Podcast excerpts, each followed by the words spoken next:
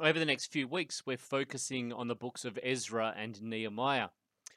These were originally one book telling the story of the people of Israel returning from their exile to rebuild Jerusalem. And the events in these books are drawn out over a 100 year period as they face turmoil, rebellion, and opposition. The return from exile is anything but smooth as the people work hard to restore things to how they once were. These books tell the story of a zealous and passionate people chasing a vision of a renewed community. So, as we come to God's Word this morning and explore these stories, let's pray. Lord God, we thank you that we can gather together, even in these strange lockdown circumstances, to hear your word. And Lord, as we look into these uh, uh, books of the Bible that are often neglected, Ezra and Nehemiah, may your Spirit speak to us and challenge us as to how we might respond and live faithfully to you in the time and place we are in. Amen. So I want you to have a look at this picture on the screen and just consider it for a moment. I wonder how this little girl's father felt when he saw this. How do you think he responded? How would you respond? Do you think he laughed or do you think he cried? I'm really not sure how I would respond if it was my kids that did this. In, in some small way, I think this image captures the two sides of Ezra Nehemiah. Well, one of the key texts in this book is in Ezra chapter 3 that we read earlier, where the temple foundation has been built and the people gather together. It says, No one could distinguish the sound of the shouts of joy from the sound of weeping because the people made so much noise. Eh, sometimes in Ezra Nehemiah, it's difficult to distinguish joy from sorrow. It's hard to know whether we're meant to laugh as God's people return to Jerusalem or whether we're meant to cry because the hearts of God's people are still a big mess. Are we meant to shout for joy as God's temple is rebuilt or mourn because God's glory doesn't return to it? Are we meant to be hopeful about this restored remnant of Israel, or is our disappointment meant to foreshadow a new work of God? As Ezra Nehemiah opens, Israel has been in exile for about 70 years. Israel's worship and culture has been shaped and altered by years of influence from Babylon and then Persia. What remains of Israelite culture and worship is relegated to pockets of zealous Israelites who have carefully followed the law of Moses in exile and held on to the promises in Jeremiah. Uh, listen to this promise in Jeremiah 29. For thus says the Lord, when 70 years are completed for Babylon, I will visit you, and I will fulfill to you my promise and bring you back to this place. So imagine yourselves in the shoes of Joshua or Zerubbabel, two leaders of the Israelite remnant, when they hear the news that King Cyrus is sending Israel home. Imagine the rejoicing, the delight, the hope. Imagine huddles of Israelites gathering together in Persian homes, dreaming of the future and sharing tales of what once was and what might be again. Yet the task before Israel is immense, maybe more immense than they realize. Because rebuilding the city is one thing, but how will they ensure this new Jerusalem doesn't fall into the same evil and idolatrous ways of the old one? Has anything really changed? So we're focusing on the characters of Joshua and Zerubbabel today. These two men led the first of three expeditions back to Jerusalem. And there's a kind of admirable zealousness as they try to restore Jerusalem to how it was. And, and the, the shadow of King Solomon lies heavily over this story, I think. In these chapters, the leaders of Israel focus on two things rebuilding the temple and its worship, and keeping the people of Israel pure. It seems that they're trying to restore the good that King Solomon brought, whilst avoiding the mistakes that he made. Uh, much of the description of the rebuilding of the temple mirrors the description of Solomon building his temple in 1 Kings. And so the people, I think, have their eyes fixed on the past. They want to go back to the days of Solomon, to the good old days, to get back to what was. So their first task is to rebuild the temple and reinstate worship. It's commendable that this is their first priority, I think. There's a lovely, faithful recognition that Israel's identity is wrapped up in their relationship with God. There is no Israel without the God who named them. But the story of the temple being rebuilt, though full of joy and celebration in places, is ultimately an anticlimactic story. The temple building we find out later in the book of Haggai, the temple building itself is quite disappointing. The sacrifices offered to dedicate the temple are disappointing in comparison with Solomon's vast offerings. But most sadly, the emptiness of the temple is disappointing. Uh, but back when Solomon finished building his temple, something incredible happened. 1 Kings 8 says, When the priests withdrew from the holy place, the cloud filled the temple of the Lord. And his priests could not perform their service because of the cloud, for the glory of the Lord filled his temple. When Solomon built his temple, God filled it. In the most incredible act of love, God came to dwell with his people, to be in their midst. Nothing like that happens with Zerubbabel's temple. I can imagine the remnant of Israel anticipating God's glory filling the temple as they offer sacrifices and sing. But I can't help but imagine there must have been some disappointment when nothing happened. No cloud, no fire, no lightning, nothing. The temple remains an empty husk of a building, disappointing inside and out. Israel might have rebuilt God's house, and there might be much to celebrate about that. But God doesn't move back in. Along with building the temple, Joshua and Zerubbabel are determined to uphold the purity of Israel.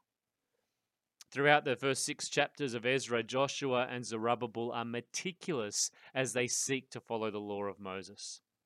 And they're also meticulous about maintaining the ethnic purity of Israel. Chapter 2 gives us this, this long list of all the returned exiles and shows how they are descendants of the true Israel. Then in chapter 4, just after the foundation of the temple is built, a group of foreigners from the land around Jerusalem approach the leaders of this remnant and ask if they can help to rebuild the temple too. And they say that's because they worship Yahweh as well. But the leaders of Jerusalem refuse and tell them they can't help because they're not one of them. They are not the true Israel. It's a bit difficult to know what to make of this. Read in our context, this seems very exclusive and graceless. But if we put ourselves in the shoes of the returned exile and understand their concerns about not making the same mistakes Solomon made, maybe their actions are understandable. These foreigners probably worshipped many gods and would bring their idolatry into Israel just as in times gone past, repeating the mistakes of Solomon. But the irony of all of this is that their attempts to create an ethnically and religiously pure Israel also fail miserably. And we'll see more of this over the coming weeks, but when the second expedition arrives, Ezra finds that the remnant of Israel have intermarried with foreign wives and forsaken their worship practices. He then embarks on a crusade of naming and shaming those individuals. In fact, eh, later in Ezra, we can actually read a list of all the people who married foreign wives, and then forces them all to divorce their wives, which leads to division and heartache and more failure. And, and the leader's actions become more and more extreme as we read on, and I think become quite desperate by the end of the book. By the end of Nehemiah, we even have leaders literally ripping out people's hair and beating them as punishment for their disobedience. Has anything changed in Jerusalem? The answer by the end of these books is a resounding no. It's difficult to know what to do with Ezra Nehemiah today. It's easy to get lost in the details of building projects and lists and worship practices. But the story of Ezra Nehemiah is the story of a people zealously and passionately pursuing a vision. And despite times of celebration and joy, only to be disappointed time and time again. And by the end of the book, it almost feels like a lesson in futility of a people pursuing the impossible. There's a little bit of Ecclesiastes in this story, like a chasing after the wind of sorts. The final chapter of these books presents us with a downcast Nehemiah lamenting the failed Jerusalem and the messiness of people's hearts. He's faced with the reality that all his efforts to restore Jerusalem have failed. And all he can do is to cry out in God to God in desperation, "Remember me. I tried." He comes to a realization that there is no going back, it seems. The, the problem lies in the hearts of people, and no amount of rebuilding or liturgy or ethnic purity is going to change that. Building walls is meaningless when the problem is already inside. For Joshua and Zerubbabel, Ezra and Nehemiah, they were seeking to be faithful. And I think there is much to commend them for. But their vision of what faithfulness looked like was entrenched in a rigid vision of the past when God had a very different and far more magnificent picture for their future. In their desperation to cling to their plans and dreams, the leaders of this remnant trampled over people and eventually became quite cruel and unwise. What if, rather, they had trusted God's promises and found peace even in what looked like failure to them?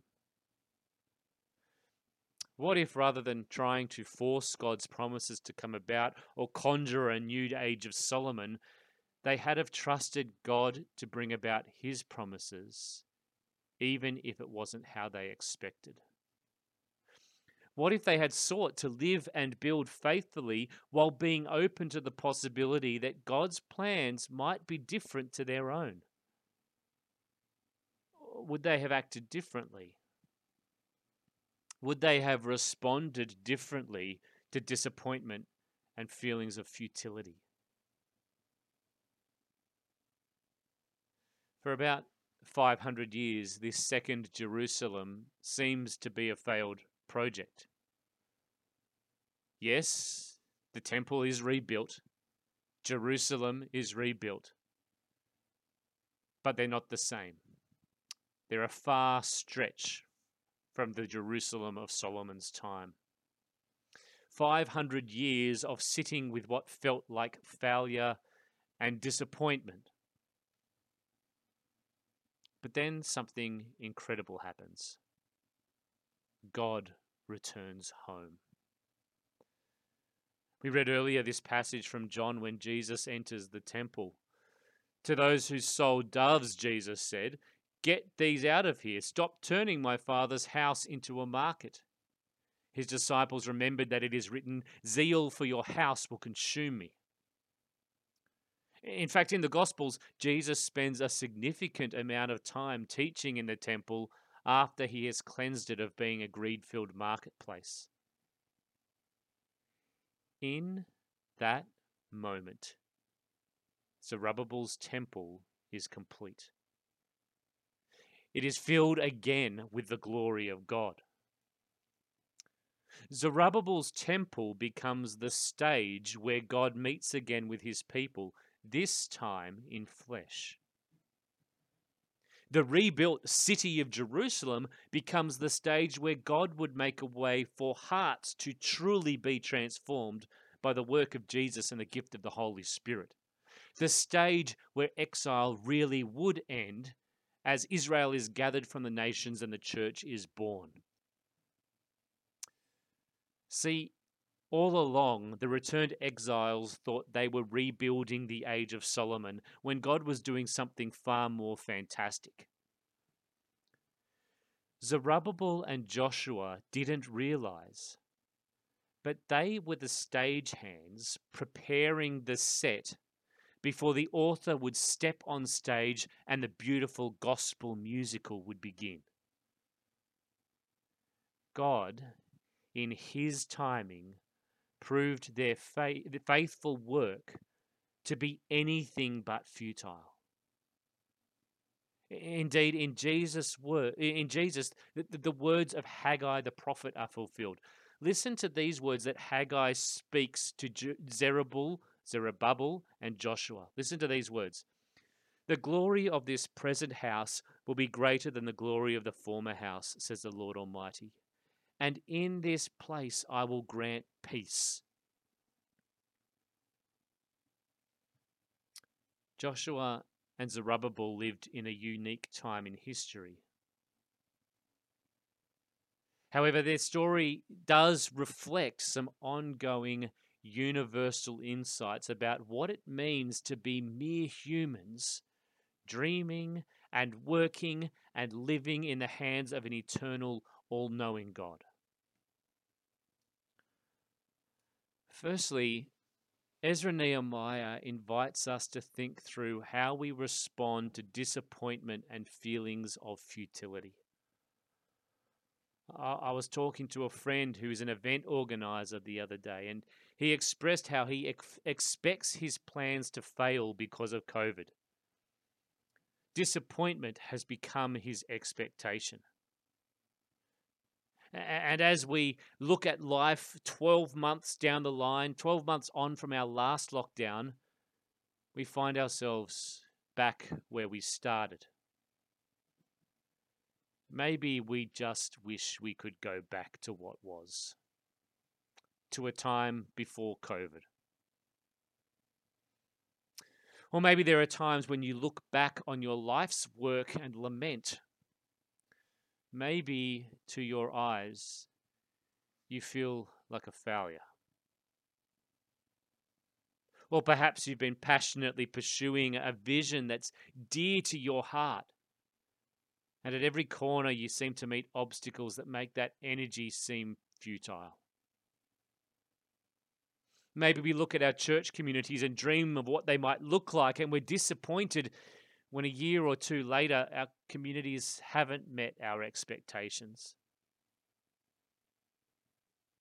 How will we respond to such disappointment? Will we rigidly hold on to that vision no matter what, trampling over people in order to succeed? Will we point the finger and blame others out of our own frustrations or insecurities? Or will we recognize that we make our plans and visions with very limited knowledge? What if our great ideas are actually going to cause great heartaches and problems we don't know about? Or what if God is going to use our faithfulness just in ways we don't expect? What if your work or struggle or efforts are going to bear fruit two, five, 20, even 100 years down the line?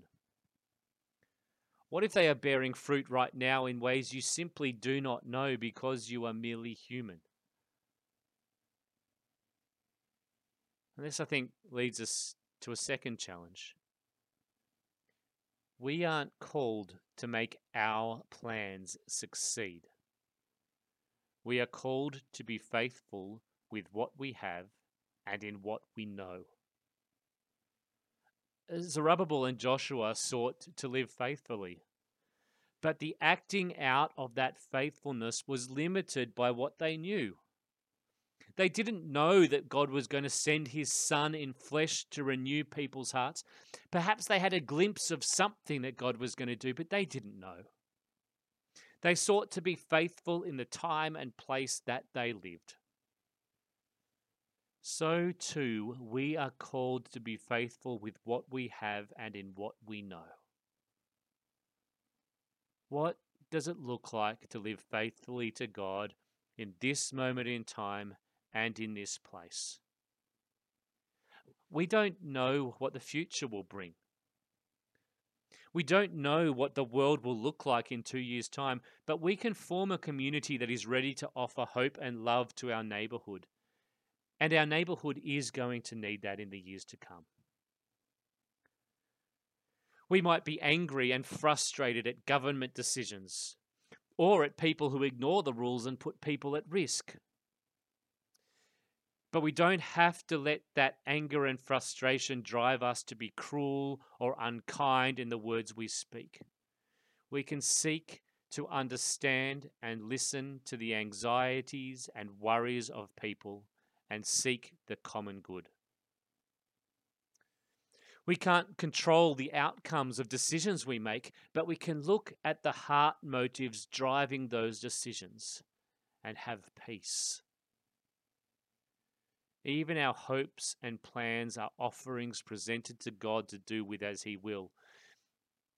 We need to remain open to the fact that He might change and surprise or even thwart our plans. And when He does so, there's a good reason why. Finally, Ezra Nehemiah challenges us to step out courageously in faith. Disappointment and failure need not scare us if we are seeking to love God. Faithfulness doesn't have to look like success to the world. It doesn't have to look like success in our own eyes. Jesus' faithfulness as he took his last breath certainly didn't. Ezra Nehemiah provides encouragement for us to be bold and courageous and to take risks, but also to be humble and at peace when our plans are frustrated. They encourage us to look for God's hand at work in the ordinary stuff of life, not just the miraculous. What will the future bring? Will our dreams be realized? Will we ever get back to what was? We can't answer those questions. But we can see throughout Scripture and in the story of Ezra and Nehemiah that God is working in and through the lives of his people to do remarkable and surprising things. They call us to place our work and energy our little plans and visions into the hands of the one who knows all things and is far wiser than we are. They call us to trust him in the face of disappointment, frustration, and futility, and to live faithfully in this time we are given. Let's pray.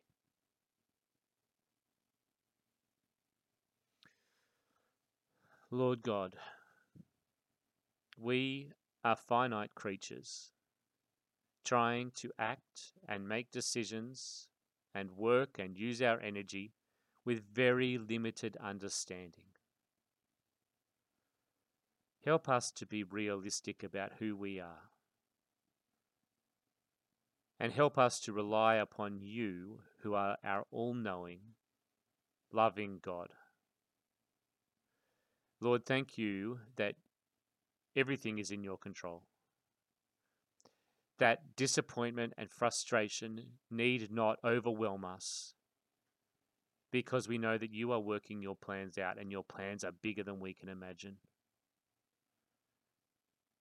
Lord, may you help us to remember your word this week as we go about using our energy and living in this world. May you teach us to be faithful in the time and place you've given us. Amen.